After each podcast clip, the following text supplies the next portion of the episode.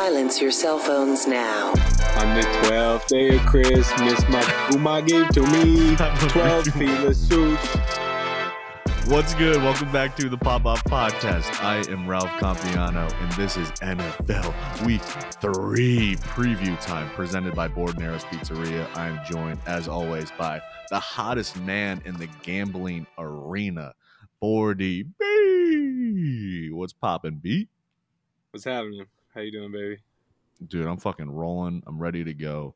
Um, let's just regroup really quick after last week because you have been unbelievably hot. Like it's insane. Like you were four and one last week on our cornerstone games. I went two and three, so you're nine and one on the season. You've only lost once in ten picks, which is unbelievable. And our cornerstone games are the five games that we have the closest eye on towards the weekend because we think they're the best matchups. So it's not usually the easiest picks, right? Like these are supposed to be difficult picks, and you're fucking nine and one on them. I'm five and five on the season in them, which is ridiculous. But we're going to talk about every single game this weekend. We've decided to do that moving forward because we don't want teams to feel like they're being left out here. You know, this is an Italian dinner table. We got everything that the world has to offer. It's all about love here. So I've got the wife beater on. Bordy's got what? What kind of jacket even is that? Is it an Italian Fila jacket, and then you got the Bordy's hat? You look like you're at a poker Yeah. tournament right now. It's not Fila. I think it came off the back of a truck. yeah, But, uh, this is just what every tourist has in their wardrobe. were you born with that on? Like, did you come out of the womb with one of those? Um, the gold chain, uh, some like really weird like white New Balances sneakers, and I don't even know what kind of shorts. Like, what kind of shorts? What kind of shorts are you wearing right now? Uh, it doesn't matter what kind of shorts as long as there's no underwear underneath them. Mm. Uh, but these Italian, these Italy jumpsuits, you don't even buy them. They just come with being Italian. You get a new one every time you grow, and you just constantly got to have one that fits. Yeah, mine's at the cleaners right now. So let's just dive right into the games. We're gonna go into our Got spaghetti first. stains on it.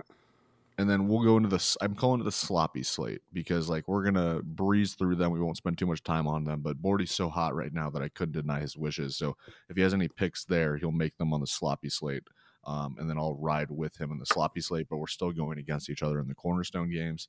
First matchup i think it's the matchup of the weekend because both of these teams are 0-2 they came in with relatively high expectations going into the season. It's a loser t- leaves town matchup. It's the los angeles chargers at the minnesota vikings Vikings are favored by a point and a half. Um, this is just two really disappointing, talented teams that I think we expect a lot out of them because of the big names. But when it comes down to it, the defenses are not getting the jobs done. So I think this has the potential to be a very high scoring game. So it should be fun. It should be electric. Um, but what are you looking for here? Is it a Justin Herbert, Justin Jefferson thing where your eyes are just on them the entire time? Um, or is this something else that you're seeing here? Yeah, I think I'm gonna try to zero in on the Chargers, see what they got as an identity. Um, struggling without Ekeler, uh, Yes. losing to the Titans last week. Just a really, really bad game. Uh, the Kellen Moore offense hasn't come to fruition. Um, spacing's bad. All sorts of things going wrong on that offensive side of the ball. Her- Herbert hasn't played bad. He hasn't turned it over. But the fact that they're still not winning games with him playing well in this roster is concerning. And uh, Vikings, on the other hand, you know, 0 2, staring down the barrel at 0 3. Uh, they don't play great at home. I like the Chargers getting one and a half here, but uh, you know, you never know when you're going to see that uh, high-powered Vikings offense. I just don't think the defense for either of these teams is going to show up. I mean, so they've lost two pretty tough games. They played against Miami at home the first week, and Tua had an all-decade performance with Tyreek going absolutely Well, bonkers. go go back to last year. It just seems like that stench from blowing that halftime lead against Jacksonville is kind of stuck to them throughout the 100%. offseason. and they just they're just smelling it up.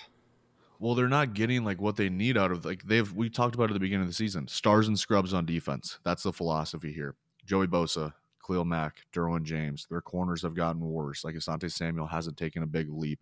Um, J.C. Jackson's getting torched everywhere that he goes after having a really successful stint with the Patriots. They're Everyone's just they're pathetic on the interior. Yeah, it's like Bosa Sebastian and Mack Joseph are Day's running by ass. the quarterback. Bosa and Yep. Mack are just running right by the quarterback, and you got nothing in the middle to really get in the QB's face. And we have two major hot seat situations here. You have Brandon Staley, the head coach of the Chargers, and then Kirk Cousins being involved in trade rumors for the Vikings if they decide to throw the season away and maybe go the Caleb Williams, Drake Maye, should do They're not. Gonna, they're not going to trade the golden goose. You don't think so? I think that it's very possible that they could give up, I don't know, a second round pick and maybe another second round pick next year to the Jets, just because, like, I don't know what what's your ceiling if you're the fucking Vikings. Like, you had the best possible season last year after winning all those lucky one score games, and it does take skill to win close games, but at the end of the day, like that is not going to happen twice in a row. Like, what's their ceiling? Uh, second place in the NFC North and missing out on the playoffs. Like, I just don't understand like what the value is of maintaining that contract of his. I know it is expires at the end of the year, but still, it's just I, I don't see the point in keeping him. So they're heading into their second rebuild in five years, is what you're insinuating. Um, what, what was their last rebuild? Like, I, I guess.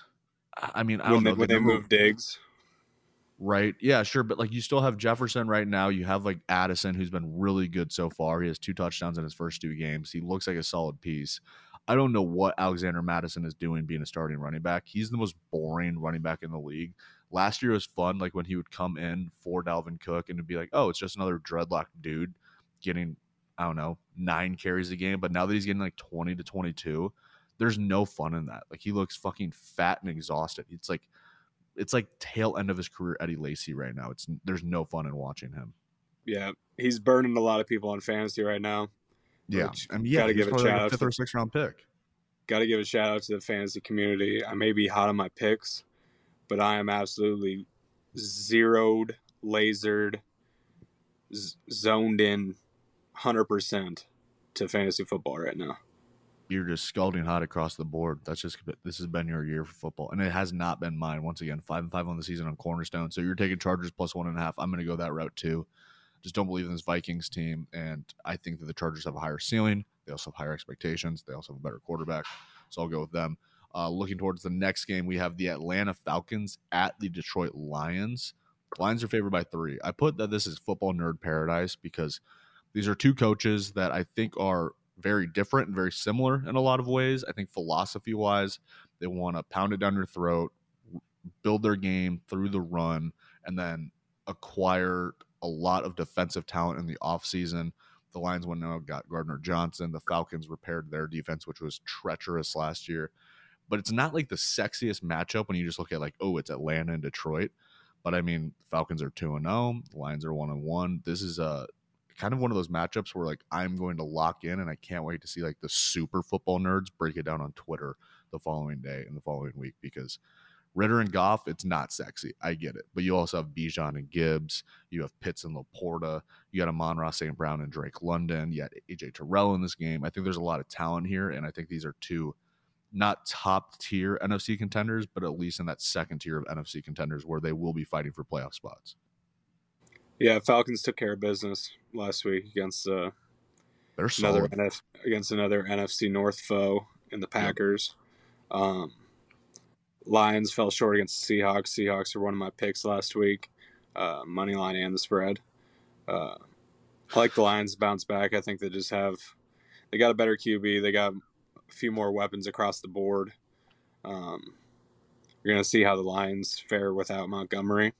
Mm, Uh, I think Gibbs needs to run a little better, better between the tackles, hit the hole, and kind of. I mean, they were playing Montgomery for a reason. Gibbs isn't that every down back yet, um, so interesting to see that there. Still watching the Falcons. Uh, gonna see who's running the ball there, how many touches they get to Bijan, Allgeier, and uh, Cordero is questionable to return this week. So uh, the Joker. two fun offenses, two unique offenses, and uh, going to be a lot of running the ball in this one. yeah, two of the best offensive coordinators in football right now, and Arthur Smith, who's also the head coach for the Falcons. He calls the plays there, and then Ben Johnson's been been getting a ton of hype, um, rightfully so, since he took over for the Lions. He's been um, lighting it up with not the most talented people, and we still have Jameson Williams coming back three weeks later, which you know better than anybody thanks to our Madden league. Um, but yeah, this is going to be like just kind of a fun thing to like unfold because it's like two years ago, this would have been easily the grossest game of the week. And after rebuilding through the draft and like kind of changing their culture's identity, both of these franchises, like this is a fun matchup that I can't wait to see. So I think I'm gonna go Falcons plus three here, just because I don't know, man. Mon- Montgomery missing, I think, is a little bit bigger of a weight than we're anticipating. And Allgeier and Bijan have looked really good behind the Falcons' offensive line, which is it's a tough group. Like they're this is another thing. Like we didn't even mention it. These are two of the best offensive lines in football. Like they built these cores to just fucking pound people with, and it's working. So Chris Lindstrom, the right guard for the Falcons. If you're a nerd and you like to see pancakes, that's one guy to watch. And then Penei Sewell for the Lions, is probably the best right tackle in the league. So another guy to keep an eye out on. So I've got Falcons plus three. What are you taking here?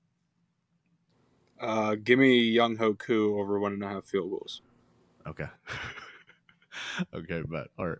That's your boy. Oh, so we never actually talked about your prime time kicker parlay theory last week. We forgot to mention it at the end of the pod. So do you want to walk through your formula for the kicker parlays?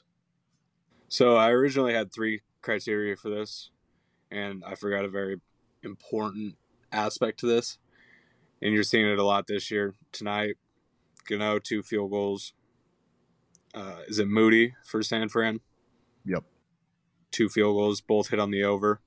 Uh, I forgot in the early games, teams just don't really take their points. Yep. Some about playing during the daytime. You're a little more, uh, got a little more testosterone in you, you know. Yep uh, nighttime. They got all the cameras on you. They're taking twice as many commercial breaks. You just want to get your points any way you can get them. Yep. So uh, if you got a good field goal kicker playing against a solid defense, and their offense can also move the ball, in primetime games, I like field goal overs ten out of ten times. Yeah, that's your bread and butter. You love them. So let's go to a matchup that is. This, this isn't a night game, but uh, Koo uh, kicks pretty well indoors. I think uh, Detroit's defense will play solid. They got a good, uh, good enough run defense, uh, but it's going to have to be impressive to stop uh, Bijan Robinson. Yeah, the boy, the boy. Let's go to the Monday Night Football game this week. It is a Super Bowl rematch from a couple of years ago. The Los Angeles Rams are in Cincinnati to play the Bengals. The Bengals are favored by three points. The Rams have looked pretty tough. I went into the season anticipating that they would be the third team in the NFC West behind Seattle and the Niners, but Stafford is fucking dealing through two weeks. Um, they played a tough game against the Niners last week, ended up losing by seven on a hilarious backdoor cover that absolutely fucked hundreds and thousands of people across the country. Hysterical to watch McVay just say, you know what, fuck it, we're taking the three right here. We're going to cut it down to, from 10 to 7. And then the Bengals, 0 2 struggling their little dicks off. Burrow has not looked like himself. Ja'Marr Chase hasn't looked like himself. Burrow got hurt last week again, re aggravated that calf injury. He's supposed to be playing in this game, though, on Monday night. What do you like here? Do you like Aaron Donald, seven and a half sacks, take the over there? Or is this one of those things where you're like, you know what? I'm not sure. It's kind of like uh, Bengals are struggling with their identity. Rams always know who they are. They got Puka Nacua blowing up, but Kupp is still out. Where do you fall here? I think Vegas is still kind of catching up on last year's Rams season. Uh, Stafford had a completely blown out elbow. Yep. Uh, they looked horrible. Uh, didn't get a first round pick. Everybody was real low on them.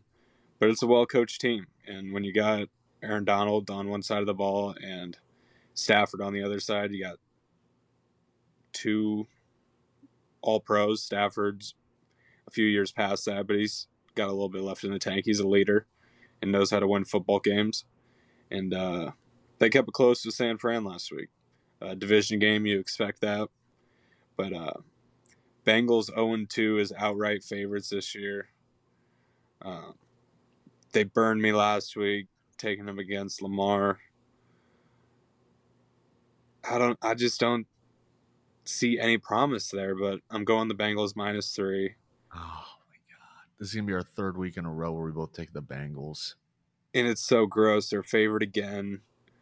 Um, at home, they got to figure it out. It just feels like play calling's been really bad. Uh, but we can work on that. Fuck, dude. I'm, I'm gonna uh, keep. Yeah. I'm gonna keep riding with them and if they burn me, they burn me. But I, I don't like this at all, Bordy. We're both on the Bengals here. I, this I is why this is why I don't like picking all the cornerstone games. Like if if I was actually betting, which I don't bet, which is a credit to why I think I'm seeing the board so clearly, is that I don't have a crippling gambling addiction at the moment. but um, I would stay away from this one. Seems like a trap line. I'm I don't have the over under off the top of my head, but uh, maybe just take Puka Nacua receptions and call it a day. Yeah, should we talk about this guy? Like, what Oh, the th- fuck? this is Monday Night Football. Give me Yeah. McPherson over field goals. Okay, McPherson over one and a half. And that's the other thing. It's always one and a half. We talked about that. Like you don't even have to look at it. It's always gonna be one and a half. And I wonder what the going rate is on that. Um It's all right. McPherson. It's probably about minus one fifteen, one twenty. It ranges Okay. from about minus one fifty, which you'll get with Justin Tucker sometimes, to upwards of plus one forty off some scrum diddly kicker. Mm, I wonder who the scrum diddly like Eddie Pineiro. Like he's one of those guys. Matt Prater. Uh, like Cowboys now. are going to take their points all year. You just got to keep in mind the play caller. If they have a good defense, they're going to take their points and move on. You know, it's actually interesting because like people are so obsessed with the idea of going for it on fourth down now that you've completely zagged that trend and you're like, just fucking take the points. Like, just give me the three.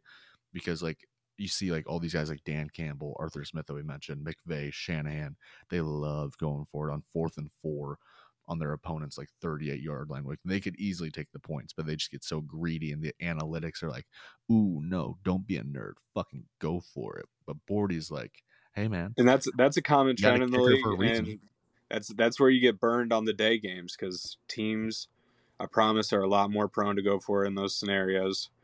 It seems like the game just matters a little bit more on uh, Thursday night, Sunday night, and Monday night. All right, moving on to the Saints at Green Bay. The Packers are favored by one and a half. Another NFC North, NFC South matchup here. These are two teams that are at the top of their divisions alongside Atlanta and Detroit will be facing off, like we mentioned. Jordan Love, Derek Carr, not the most explosive wide receiver groups between these two teams. You got Olave and New Orleans, but aside from that, it's like, you know, Romeo Doubs, Michael Thomas, I guess you can get excited about. I wish that Kamara was back for this game because being able to watch Aaron Jones and Kamara would be a lot of fun. I think Jones is actually going to be back this week, which will be nice for my fantasy lineup. Nobody gives a fuck about my fantasy team. Yeah, nobody nobody wants AJ Dillon on their TVs. No, he's hard to watch. He was so exciting, like when he came in, because you're like, "Ooh, look at this big beefy boy." But it turns out he's just slow, and it's like the Alexander Mattison thing all over again. He's great, nine to ten touches a game, and he can just hammer it and save his fatigue. But once you get him to fifteen to seventeen touches, it's like, oh, this dude needs like he's got the Gatorade logo above his head, like he's in two K. So this is like one of those matchups where I looked at it and it's just like logos, like two classic franchises that have been staples in the NFL for the last 20 years or last 15 years, I guess, with the Saints and the Packers. Green Bay, once again, favored by one and a half at home. What do you like here? Give me the pack minus one and a half. Um, I'm like you. said, getting Aaron Jones back. Hopefully, get Christian Watson in there. He has, he hasn't played in about a month, but it'd be nice to get him some snaps, and uh, he'll take some attention away from the other receivers. Uh, Packers coming off a loss at Atlanta, going back home. You know, got to take the pack at Lambeau. And not a and- promising outcome. Yeah, Saints, Saints limped, the limped their last way. week. Saints Yeah. limped their way to two and zero. It And, uh, was They was really haven't faced a good offense at all, and uh, Packers are well coached. Lafleur is a good play caller. I like the Packers minus one and a half here. I'd maybe take this up to uh, six and a half. Get it at plus two hundred maybe. Mm. Oh, you're speaking Play, my language. play around with it a little bit. You know I love selling points. Selling points is my jam. That's what I hit tonight on the Niners. I had Niners, I had six and a half, and a couple of player props in there. Um, I think I like that. I might have to. I'm, I'm, I'm going to take a look at that line. If it does get to plus 200 at six and a half, I'll definitely take that. Just because this matchup, I look at it and I see two head coaches. I see Dennis Allen, who I do not think is a great NFL head coach. I think he's fine. I think he's a good defensive coordinator, and that defense for New Orleans is awesome. Demario Davis still absolutely wrecking shit. Like 11 years in his career. Absolutely love watching him play. But their offense just I'm not I don't know. It's Derek Carr, man. Like he's way too like Christian for me. I can't do it. You know, I like Jordan Love. Um, and it kills me that he looks good these first two weeks, but that fucking false start last week was so embarrassing, dude. Like, come on, man. Like, you know, That looks like me trying to run a QB sneak just off three clowns and a bottle of whiskey. yeah, they'll look at you trying to do a QB sneak after being QB snuck at martinis. like, it is a recipe for disaster for most of us. Um, so yeah, I'm gonna ride Packers by one and a half here too. I promise Sa- I'm Saints off Saints off a short week, two and zero. I don't see them moving to three and zero against a good Packers team. All right, in the last game in our cornerstone, we have the Philadelphia Eagles traveling to Tampa Bay to play the Buccaneers and Baker. Eagles are favored by four and a half on the road in Tampa Bay. Am I crazy to kind of like Tampa in this game? I've watched them the first two weeks uh, because they played Minnesota and they played the Bears, so I had to watch that fucking Bears game. They Baker doesn't look bad. Like he, the these are these are the best weapons that he's had in his NFL career. He is a former number one overall pick obviously he's very polarizing and divisive. I think most people, I think it used to be 50 50 love hate.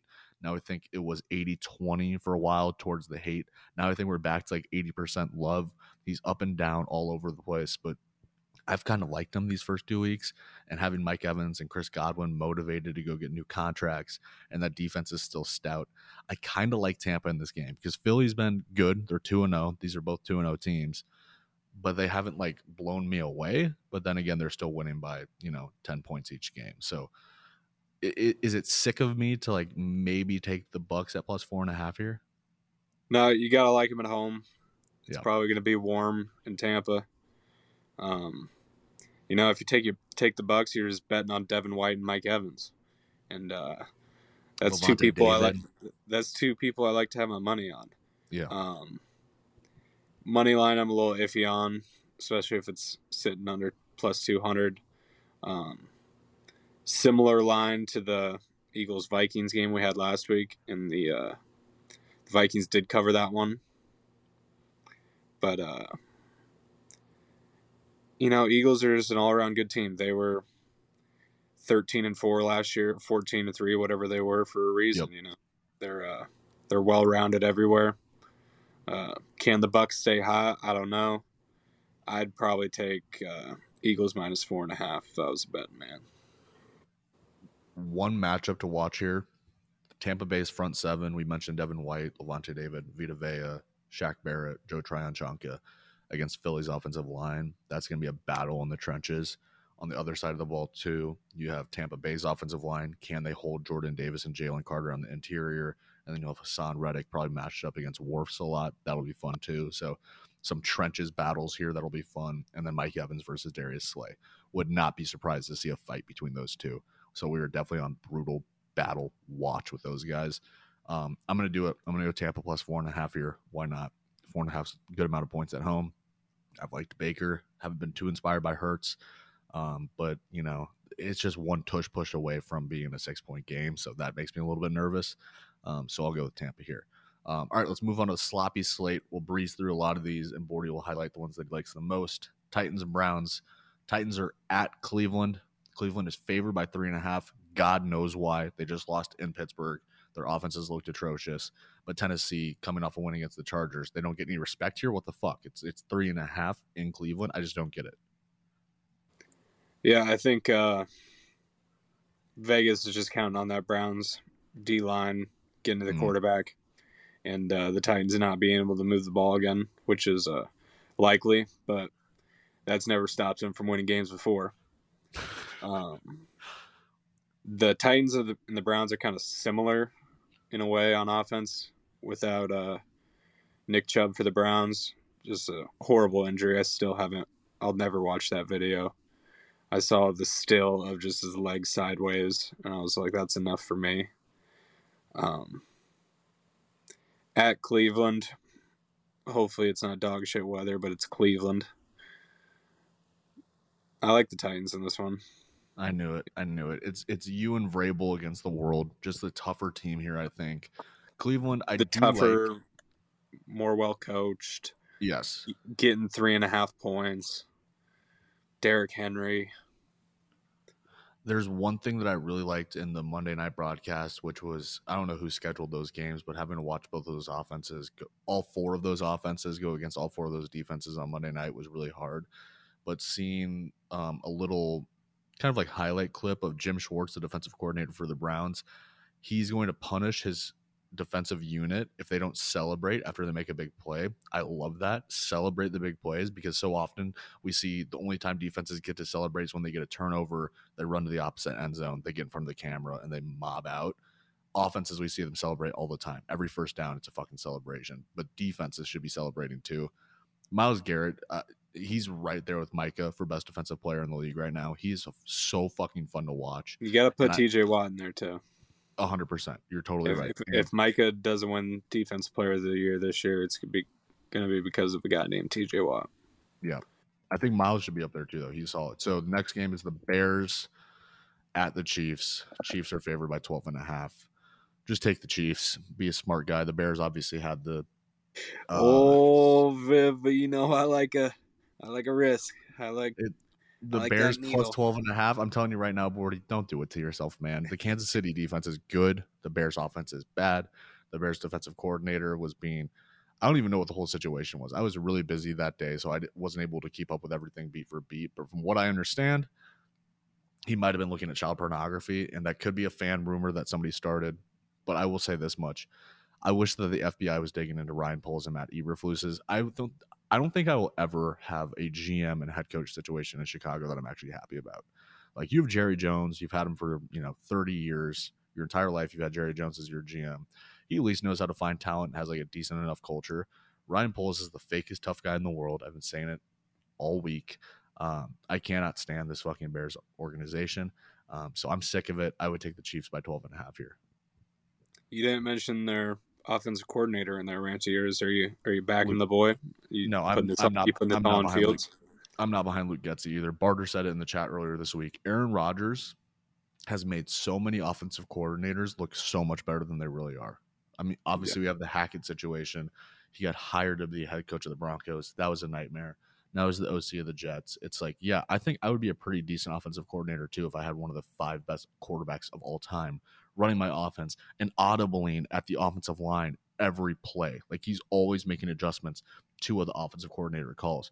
That's not Justin Fields' talent. He's not going to make a lot of hot route decisions when he gets to the line of scrimmage. I'm sorry. Yeah, gonna be gonna be a tough game for Chicago. Uh, seems like every time you hop on Twitter X, you just see some more bad news coming out of Chicago these days. Yeah, it's a Um, fucking headache. I think Jaquan Brisker just flat out liked a tweet from somebody saying that the Bears suck, Yep. and he was just like, "Yeah, we're fucking horrible." Um, I mean, you see the Devin White clip today with DJ Moore. He was like, "They're not using you right. I miss tackling you." And DJ Moore was like, "You ain't got to tell me. I already know." yeah, it's just every time you hop on social media, it's another flying bag of shit from the Bears. Yeah. All the more reason to bet them this week. Oh, Bordy on the. Bears. All right, so we're against No, each other. I'll, I'll never say I'm on the Bears, but uh, I'm actually on the under of this one this week. Okay. And, uh, I've hit on the last two Bears overs. I've kind of got lucky on both. They've uh, got some garbage time points to make the games look a little closer than uh, they should be, and uh, I just don't see them putting up 20 points on the Chiefs. no, Taylor Swift's going to be in, in attendance, and if that's an omen, it's going to be a dog shit game. Yep. Yep. And I will say this for the Bears secondary. Um, if there's any group that they can match up against, it's Kansas City's wide receivers. Probably one of the worst wide receiving cores in the league. So they might have a chance there. But we have no pass rush. And Mahomes with like three plus seconds in the pocket is a fucking nightmare. So I, I don't know what Kelce's props are here, but I would fucking hammer whatever those I, are. I'd take Kelce one touchdown, Kelce two touchdowns, Yep. Kelce three touchdowns, and just keep going. keep going on this one. All right. Uh, next game is the Pats at the Jets, New England in New York at MetLife Stadium. Jets are home dogs plus two and a half here. I don't know why. Um, Patriots are 0 2. Jets are 1 and 1. Obviously, the week one win was tough and they looked absolutely terrible against the Cowboys, but the Cowboys have the best defense in the league. That's what Um, that's what this line is. It's it's an overreaction of that Cowboys game. Right. Um, yeah, I, I don't know where to go here. I guess I, there's no way that this is going to make the cornerstone games, even though both of these defenses are ridiculous. Uh, it's still going to be Mac Jones versus Zach Wilson. So I guess a quarterback draft class matchup that's interesting, but also very, very, very ugly. Yeah, I trust I trust the Jets defense to bounce back at home. Um, had to go on the road last week, week after losing Rodgers, walk into a buzzsaw Yep. in the Cowboys defense and offense. They just kind of fired on all cylinders. Um, I'll take the points in the Jets D against Mac Jones and whatever offense Bill O'Brien's running there. It's absolutely bland. It looks like uh, he just stole some of Saban's notes from college and expects his receivers to get eight yards of separation. But his receivers are Kendrick Bourne, Juju Smith Schuster. And- Parker. Yeah, really the only threat in that offense has been Hunter Henry. Right. And when your tight end is getting your most production, that's not a good sign of success. Yeah, unless you're Kansas City and you have a generational tight end. Next game is the Houston Texans at the Jacksonville Jaguars in an AFC South divisional matchup. Jaguars look to bounce back here after their loss against Kansas City at home. They're favored by eight and a half points over the Texans. Stroud versus Lawrence. Once again, this is just a fun division because you got three young quarterbacks and then Ryan Tannehill, I guess. Um, but yeah, the first matchup between Stroud and the Jags, who it's I don't know. I, I I like Houston. They're kind of fun to watch. Like we talked about Bobby Trees, aka Robert Woods at the They, beginning. they of the played year. well last week. They're like they're not bad. Like they're never going to get blown out. I don't think they're not going to be one of those teams because DeMeco Ryans is fierce, and I think they have a lot of talent on the defensive side of the ball, and then offensively they're lacking. But Stroud hasn't turned it over yet, and he's looked pretty solid. Yep. Jaguars had a rough week last week. Lawrence was held to virtually nothing. I expect a three touchdown game out of him. He's gonna get the ball around to guys like Zay Jones, Ridley. Not a not a great Christian Kirk matchup. Solid defense. Stingley's out with the hamstring. Um, I expect the Raven or the Jaguars to put this one away by double digits. Okay, so you're taking the Jags here at home against the Texans by eight and a half. I'll lock that in. All right, next matchup we have the Buffalo Bills going to DC to face the Washington Commanders. Commanders are home dogs here, plus six and a half. That's a lot of points for a team that's got a pretty scary defensive front. Chase Young, Montez Sweat, uh, Jonathan Allen, Daron Payne. Like I like the Commanders' defense quite a bit, and the Bills' offense looked a lot better last week against the Raiders than it did in Week One against the Jets. Probably because they weren't playing the fucking Jets. Um, what do you like here? Is this a matchup that you're like, hey, Washington can pull this boy out? You know, they got a new owner, they got some new juice in the stadium. Washington's fun to watch, man. They are. How That, do you, uh, what are your thoughts on Denver Howell? that Denver game was quietly the best game of the week. 100. percent Sam Howell had a rough first half. Denver kind of got to him, and then uh second half was just the Brian Robinson Brian Robinson show. And uh, Many men wish yeah. death upon me.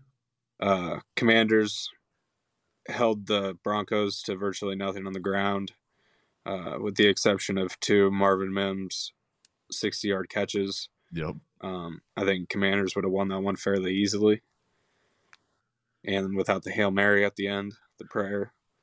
But uh, yeah, uh, I would take the points usually with the Commanders at home, but uh, Josh Allen's due for a bounce back game.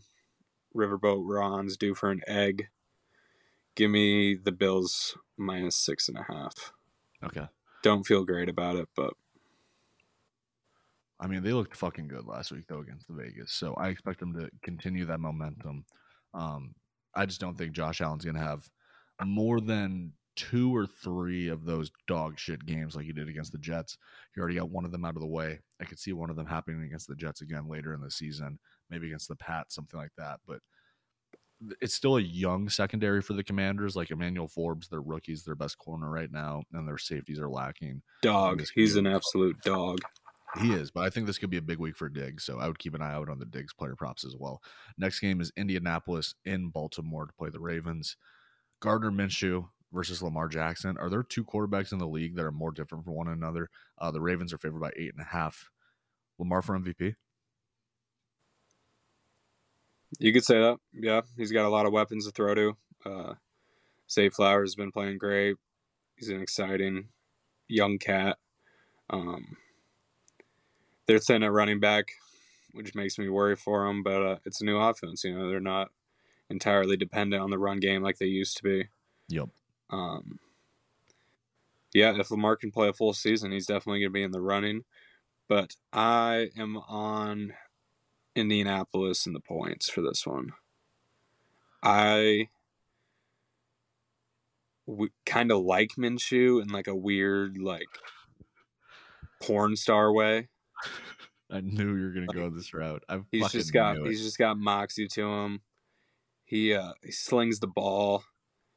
Um, He Zach Moss. and balls, hundred percent. Zach Moss is sneaky, you know. Santana Moss's little cousin. Um, I'll take the Colts and the points to this one. Rav- Ravens, they don't blow many teams out, uh, especially an AFC team that has uh, played them well in the past. This is another uh, logos matchup, like the Saints and Packers. This is two franchises that have been at the front of the NFL for two decades now. So The I'm Battle of against- Baltimore. it is. I'm going to go against you here. I'm going to go with the Ravens. I'm just going to put my faith in Lamar and call it a day, uh, and see if Minshew can uh, make it I, rain. I against never questioned that your faith was anywhere else. okay, good. Uh, all right, this matchup, I, I I almost thought about putting this one in the cornerstone games just because Pat Surtain versus Tyreek Hill and Jaylen Waddle. I love me a little bit of that. The Denver Broncos going to Miami to play the Fins.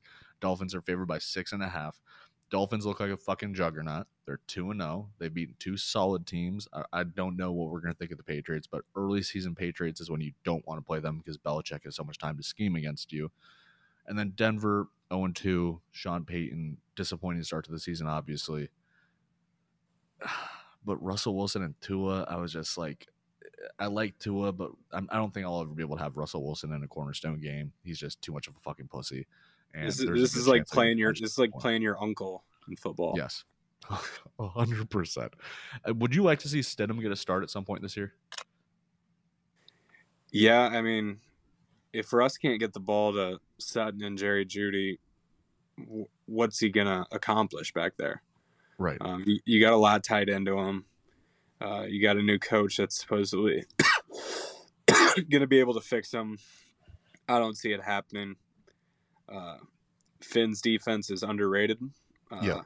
I like their pass rush. They get upfield fast, and they can definitely force some uh, pressure on the inside with the likes of Christian Wilkins. Yep. And guys like that. Um, if the Fins don't lay an egg, I like the six and a half here, minus six and a half. Uh, McDaniel's a great play caller, and as long as Tua is healthy, and they're not facing a defense like the Patriots, a defense like the Niners, I'll take the Fins over the right, Broncos minus six and a half. Next game is Carolina going to Seattle. The Panthers facing off against the Seahawks. Seahawks are at home, favored by six points here. Um, another team that has been pretty disappointing, but you know they bounced back last week in an explosive game against the Lions on the road and got the win. Um, but that week one matchup, it, it still leaves a bad taste in my mouth. I didn't watch a lot of the Detroit game last week. I'll admit it. I did watch more of their game against the Rams. Just a mistake on my end. Hand up. Uh, should have watched the one that was more fun. Very simple fix there for me. But Carolina, uh, this offense is it's tough. Bryce Young looks fucking. It would be like if I. I mean, well, he's he's out. He's out this weekend. Is he? Yeah, he's he's sitting. So Andy Dalton gets to start here. Which I kind of like the. I think I like that more. Yeah, uh, he's gonna be able to get the ball to the receivers at least. DJ Chark. Now those receivers don't sound so bad now that they have a quarterback that can like visualize them. Because Bryce, he, I can't get over it, dude. He looks like Petey going out there and playing. It's unbelievable. I, and I think Bryce is good. I think he will be a good quarterback, but um, he just doesn't have the receivers to really trust putting the throws in there yet. Uh, you can expect Andy Dalton to throw one right to the Seahawks probably, but uh, I think you got a better chance to win right now with Dalton. Keep Bryce healthy, and uh, try to rebuild with no first round pick next year. Yep, going to the Bears. So I'll keep an eye out on this game. Hopefully the Seahawks can just at least win it. Um, our next game, your Hot Boys going to Arizona to play the Cardinals. Cowboys are favored by 12 and a half in Arizona. Arizona has been tough uh, for the first three quarters of every game, and then they've blown up in the fourth. I don't think that happens this week. I think that the Cowboys absolutely route these fuckers. They take them seriously because they understand that, hey, they almost beat our divisional opponent last week. They almost got a win against another divisional opponent. That's interesting. The Cardinals are starting out against three NFC East teams. Um, but yeah, do you expect Micah Parsons to get 14 and a half sacks? Yeah, it's a little bit of a somber day as a Cowboys fan. Trey Diggs. As uh yeah, Trevon went down with an ACL injury earlier today. Um you know, Cardinals got some explosive weapons with Hollywood. We're a little weak in the secondary now. I expect them to maybe break one or two off, but uh, should have no issue covering the 12 and a half. Give me the boys mm. to uh, and I was looking for uh, maybe a defensive touchdown prop for some of our bada bing cha-ching bets later. And I found it interesting. The Cowboys defense is plus 350 to score a touchdown. Ooh, I like that. Who is it? Leighton Vander Esch scoop and score?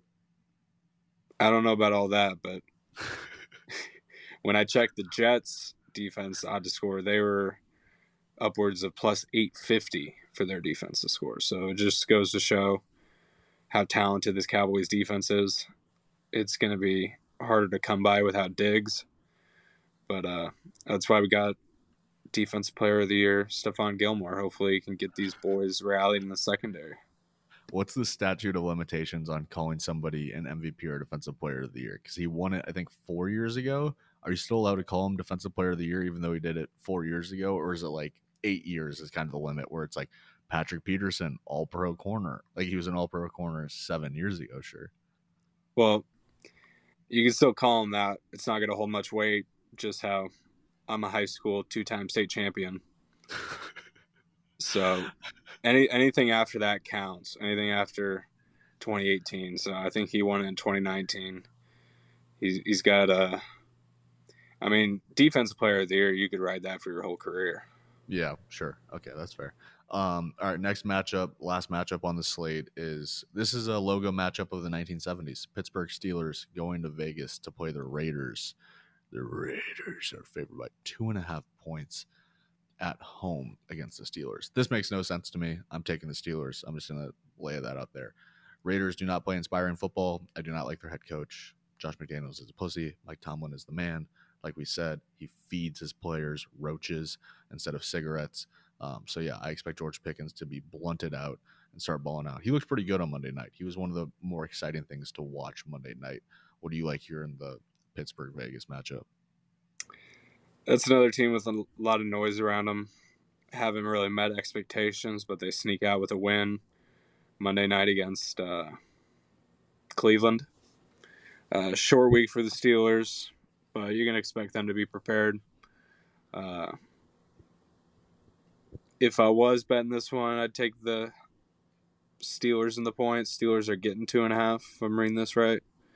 Yep. But um, probably just lay some field goal made bets on Boswell and Daniel Carlson in the dome in Vegas. All right, those are your boys, Carlson, Boswell. Tasty treat for Bordy there. Now it's time to move on to the Bada Bing Cha-Ching Hey, yo. It's rent money time, baby. So Bordy is hot here as well. He went 4 0 last week in the Bada Bing Cha-Ching corner. So this is where we pick an underdog money line, a spread, a player prop, and an over or an under. And then our our parlay that comes from our heart and not from our head at the end. We don't count those against our record because they're usually pretty ridiculous. Ours are a little bit more tame this week, which is nice. So a little bit more realistic, but you know, still be fun to talk about them. So you're 4 0. What is your underdog money line? And I should say that I went 0 4 last weekend, but we don't have to talk about that or linger on it. So you're 7 1 on the season. I'm 1 and 7. I'm really bad at this. Um, so it, makes sense why my bank account has been depleting. Um, but you know what? That doesn't mean we're going to give up. We're going to keep going. And I play the numbers, so I'm going to bounce back this week. I think. What's your underdog money line? Yeah, there's a lot of there's a lot of even money games this week, so I was having trouble finding Yep. uh, a real money line game that I liked where I could actually get plus odds. There's a lot of evens when you're taking into account the juice. Support local bookies. Um, but give me the Jets at home against New England plus 120. Um, putting a lot of faith in Zach Wilson here. and Robert Saleh. Um, yeah, it can't be any worse than last week. Uh, seeing ghosts against that Cowboys D. Um, I'm just really putting my faith that the Jets defense can uh, stifle New England and maybe get some points on the board of their own. I believe the over under here is 36 and a half, which is unbelievable. And that sounds about right for a Wilson Mac Jones matchup. My underdog money line, we already talked about it. I'm taking Pittsburgh plus 120 at Vegas. Uh, my spread, we've already talked about it as well. I'm going to take Kansas City by 12 and a half against the Bears. That's right. I'll bet against my fucking Bears. I don't give a shit. It's Patrick Mahomes against Justin Fields. It seems like simple math to me. So yeah, I'm going to go with the Chiefs to win by two touchdowns in, at home against the Bears. Well, don't get burned by your boy JF1. If I do, then you know it's like it, it, I'm. It's a win-win situation for me. I either win money or I get to win some sort of hope, and I've just lost all of it. So um, I've got a jersey of his. If anybody wants to buy it from me, I will sell it to you for two McDonald's coupons. Um, what's your spread of the week? I like the Titans plus three and a half at Cleveland. I'm Mhm. gonna ride with my boy Vrabel. Yep. Uh, said earlier, Titans don't need to move the ball much to win. Uh, they got to figure out the quarterback situation. If it's Malik Willis, it's Malik Willis. He kept them in games last year. He adds an extra element.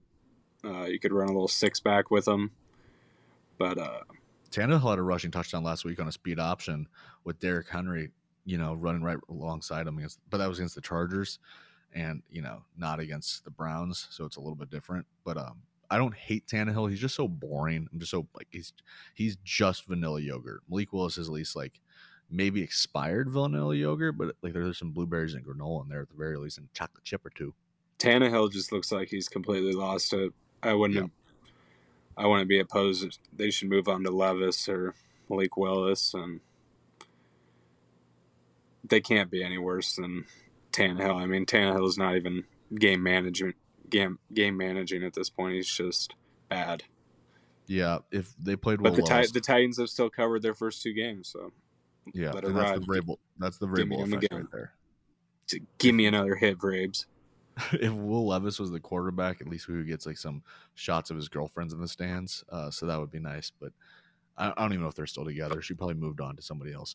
Um, all right, player prop of the week. I'm taking Justin Herbert to throw for over 284 and a half passing yards against the Minnesota Vikings. I think their secondary is lacking, and I like him to bounce back. You know, on turf in the dome. I know it's a road game, but it just he's too talented to not throw the shit out of the ball against this Vikings defense. It just hasn't looked like the same Herbert this year. Um, that's why that number's a little lower than we're used to with Herbert. Um, It's still a pretty high number though for like most quarterbacks. I think most quarterbacks usually sit around like 265 and a half when I take a look at them. He's 20 yards over that, but yeah, he's he's got the ability to throw for 300 any given day.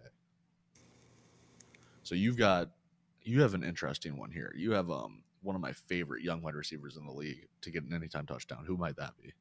yeah, I wish the listeners at home could see my awful attempt at spelling this fellow's name. Um, I spelt his first name and both of his hyphenated last names wrong. But uh, I'm gonna go with Jaxon Smith-Njigba anytime TD plus 295. Um, seems like every other rookie receiver is kind of eating their lunch. Um, and Jaxon Smith-Njigba has been getting open. Gino hasn't played great. Um, I think a lot of attention is going to go towards Metcalf and Lockett in that game, uh, just based off what you've seen from the Seahawks this year. And I think they draw something up to get Njigba open in the corner of the end zone. So I'm that even would be sweet if you could area call where he scores. That would be cool if you could call the spot of the touchdown and give even crazier odds. Like, is he going to Uh-huh. score on the right side, the middle, the left, the corner, at the pylon? That would be a really cool thing. Um, Oh, with right, these over- betting apps, it'll happen. They'll have, you'll be able to bet on freaking the color of Vrabel's piss at halftime, and you know I'm hammering clear. I'm hammering red, dude. That man pisses blood. Uh, He piss, he pisses chewing tobacco. My my under of the week is Philadelphia and Tampa under 46. I think it's two stout defenses. I think Tampa Bay squeaks out a win here. Um, yeah, I, I don't know. It's Baker and Jalen Hurts. Neither of them have been like super. I can see both of them getting hurt in this game, which is like a weird thing to contemplate about quarterbacks because they love to run the ball. But Jalen's rushing attack hasn't looked as polished as it did last year. Did he get slower over the offseason, or was that just like all the money in his pockets weighing him down? I think he, I think he misses Steichen a lot. Um, Yeah, 100%. this this play calling I've seen this year. I watched a lot of Eagles last year, them being in our division, and obviously them being one of the best teams in the league. Yeah. Um, they're not as downhill. Um, granted, they found definitely found a guy with D'Andre Swift. I'm not sure if he was just teed up to be back in Philly and Yep. get a lot of touches, but uh, I like the under here too. Uh, there's three things pointing to the under. You got a strong Philadelphia defense, you got a strong Tampa Bay defense, and you got Baker Mayfield playing. So uh, Yep. I think the under is a safe bet here, but uh, maybe a little too obvious. But I, I don't see Philly could put up 30. I don't see Tampa Bay putting up 16. All right. And my head says no, but my heart says fuck it. You you missed my over under here. I got a. I've been hitting Oh, shit, overs on Bears games, but I just don't see it this week. Uh, you got a fast Spags defense. Uh, Chris Jones is obviously back, wrecking game plans of the opposing offensive coordinators. I forgot about I mean, Chris Jones. He he didn't Oh play God. football in months and went out there and looked like the defensive player of the year again. It looked like the 15 sack guy of last year. And a lot of people thought he was going to come in a little out of shape, but he didn't miss a step. Um, Fields done a lot of talking this week. Too much. He got swept Too- under the rug with the defensive coordinator stuff. He, he kind of talked himself into a corner to where he put it even more on him. He put even more responsibility on him, it feels like. Um, but he says he's going to let it fly, which I don't know if that helps them or hurts them. I, it, I- would love to see him let it fly. I will say that much. But he once again, fake tough guy. It's all talk. I don't give a fuck about talking anymore. This is like they're not podcasting on the fucking field. Get out there and fucking show me. I could give a shit less about a bubble screen. Fucking air it out. We went and got DJ Moore for a reason. We have speed in Darnell Mooney. It's just Tyler Scott, our rookie receiver, hasn't got a touch all year because he's fucking, I don't know, not Chase Claypool. And I guess we're gonna play him instead. He caught a touchdown last week, but he's still a bitch. You, you guys forget. only throw it 20 times a game, you know, like you're not you're not even trying to get the ball to these dudes. And uh Let's not talk about it. dude. I don't want to talk about yeah, it. Yeah. Give me the give me the under 48 in this one and let's not talk about the Bears until until they play the Chiefs on Sunday. It's going to be an exciting one. I know a lot of people traveling up to that game. Uh not sure why. Seems like a waste of alcohol and cheeseburgers, but uh you know, go Bears. If there's any game I'm rooting for the Bears, it's to embarrass the Chiefs and the whole organization they got. It would feel so good. And Taylor so- Swift will be there, so we're rooting for a boring game. yeah, it'll be so. It would be so nice. And it's just one of my coaches that I coach with is a Bears fan, and we were talking about Marvin Harrison Jr. and Shedeur Sanders, and it's like it's week three. We should not be talking about this yet. It's just a waste of breath. Um, all right, my head says no, but my heart says fuck it. Let's go with our hearts here, Bordy. I'm gonna take our rookie running backs. I have both of them on our on my Madden team and our franchise online. Jahmyr Gibbs and Bijan Robinson both to record a touchdown, anytime touchdown, plus 262 for both of these. Uh, top 15 picks in the NFL draft to get in the end zone. That that's fun. I like I think just a fun that'll thing to root do. for. I, I think that'll do I think that'll do. Put a few That'll units. Put a few units on that one, okay, what's your what's your fuck it parlay? Give me ETN, the Florida boy, 2 Mhm. tuds in Jacksonville against the Houston Texans. I love this. one. Uh, Jaguars didn't get, look great last week, but ETN is playing some inspired football. He's a baller, dude. He's a he- fucking he- baller. He is great. He, you just see him stiff arm and create three yards of separation from the dude that just seemed like he had him dead to rights in the backfield. Yep. And it's like, this guy can run the ball for me. Yep. There's a lot of hype surrounding Bijan right now as one of the better backs in the league. No, nobody is talking about Trevor Etienne and um, Travis Etienne. Trevor's his little brother. So, yeah, I like this one a lot. Plus 500 is really tasty odds for two tutties, and uh, I have some fantasy value on him as well. All right, before we get out of here, I asked you to watch the rest of Babylon last week. You completed your mission of watching the rest of Damien Chazelle's absolutely batshit crazy film. I, I want to know what your thoughts are on it, and then I want to know what you thought of the last five minutes, which was probably the most shocked I've ever been in a theater. Just like wondering what the fuck is happening, and I still can't decide whether I love it or absolutely despise it. So, what were your thoughts on the movie? Margot Robbie, Brad Pitt, uh, Diego Cavalla, uh, just a stacked cast, stacked roster. Plenty of fucking in that movie, plenty of drugs in that movie. So I thought it would be nice for you. But yeah, uh, yeah. you like that that Latino guy in that was great. What did you say He's his name was? Um, I Yeah. believe it's Diego Cavella. I'd have to double check. Um, Margot Robbie, outstanding as always. She's Brad Brad Pitt, Unbelievable in that movie. outstanding. I would. It's one of those things. I wish I was in control of it. It's so awesome. Like I wish I could have been the coordinator for this movie, and just like done a few things differently. It's a great movie, but uh, three hours long. It just kind of felt like there were some highs and some lows in it, and it it didn't turn out the way I I wanted it to. Yep. I- that might be selfish. I'm not a movie buff like you, but uh, I definitely could have done with a little more Margaret Nipple, and uh, maybe her and Brad Pitt could have made a like a sick racing movie or something. Mm, mm. Like I, I wanted him to have a little comeback, and he could have had the same ending, but I didn't want just his complete fall off. You know, Yeah. like he I don't he, wanna- he never had any sort of redemption. He just kind of was always a piece of shit. But Yep. I don't want to spoil it too much, but it, it does. There's a interesting Brad Pitt ending that I loved personally, and I saw this opening night, um, which I believe was the day before Christmas Eve. I want to say with Hotto, who is a movie buff like me, and then Reesberg, who loves movies, and Turner, who loves movies. And if I remember correctly, Reesberg and Turner looked at Hotto and I after the movie. They're like, "That movie was made for you guys. Like th- that's you know that's more your guys' pace because it is a movie for people that don't just love movies themselves, but love like the creation of movies. So it's about the transition from talkie or silent movies in that era, which was just absolutely fucking rambunctious and crazy. My favorite sequence in the movie is when they're shooting like seven movies all at once on like the same campus, and it's just a complete clusterfuck. And then Margot Robbie gets her debut and she does the one single tear trick and all that kind of stuff, which is real. That's like so inspiring. The fact that she can actually do that is amazing.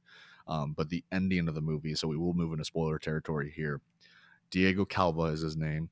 He sits down in a theater. I think it's 20 years later after all of these crazy things in his life have happened. And Nellie, Margot Robbie's character, has left his life um, and she's died.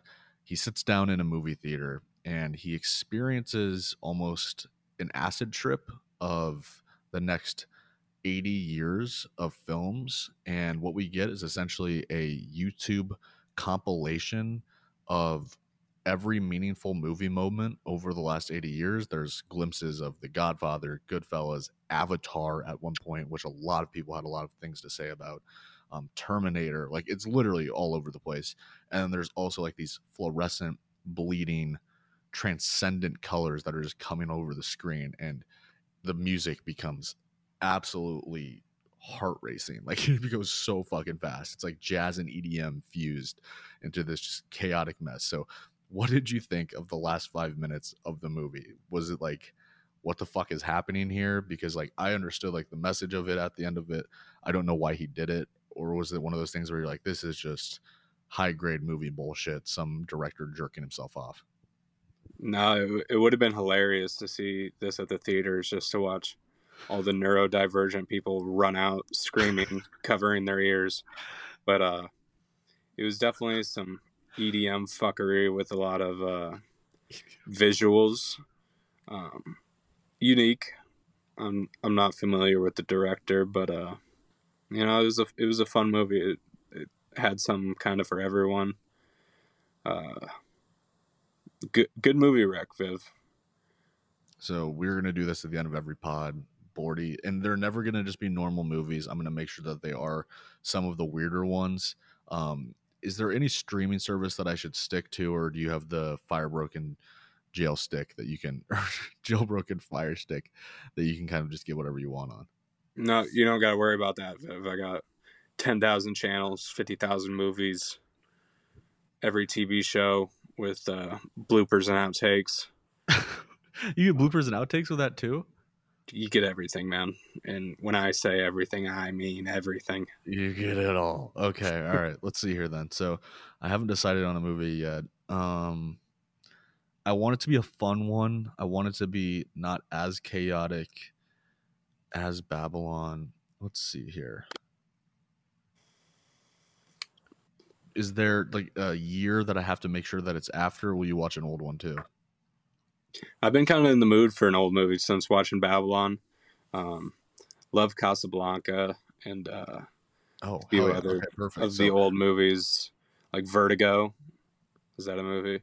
that is that's a great Alfred Hitchcock movie. Yeah, Terrific. I like I like I liked Hitchcock. I like some of those uh, old Chaplin movies where he chases after the train Mm-hmm. or whatever the fuck they did. And in those, it's just interesting how it was more of a challenge to make movies back then.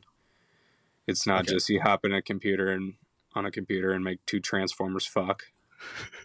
you, actually had you actually had to do create the scene. You couldn't is- just rely on CGI and stuff like that.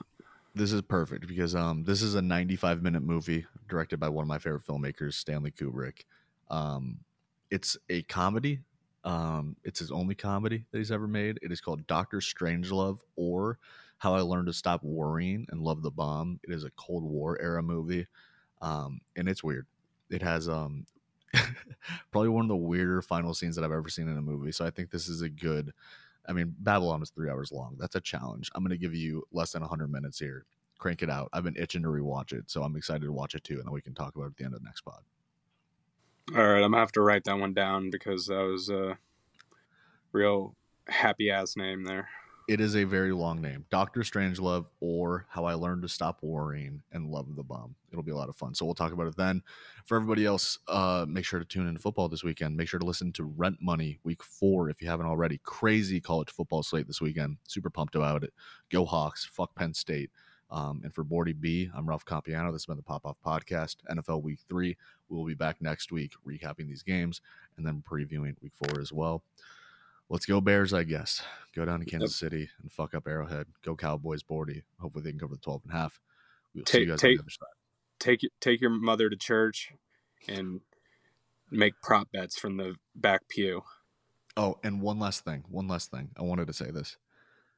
Share the podcast with somebody. Okay. Share it with your mother. Share it with your father. Share it with your brother. Share it with your sister. Share it with your best friends. But whatever you fucking do, do Share not with a homeless it- person. Do not the send homeless it to any. person asking for change on the corner.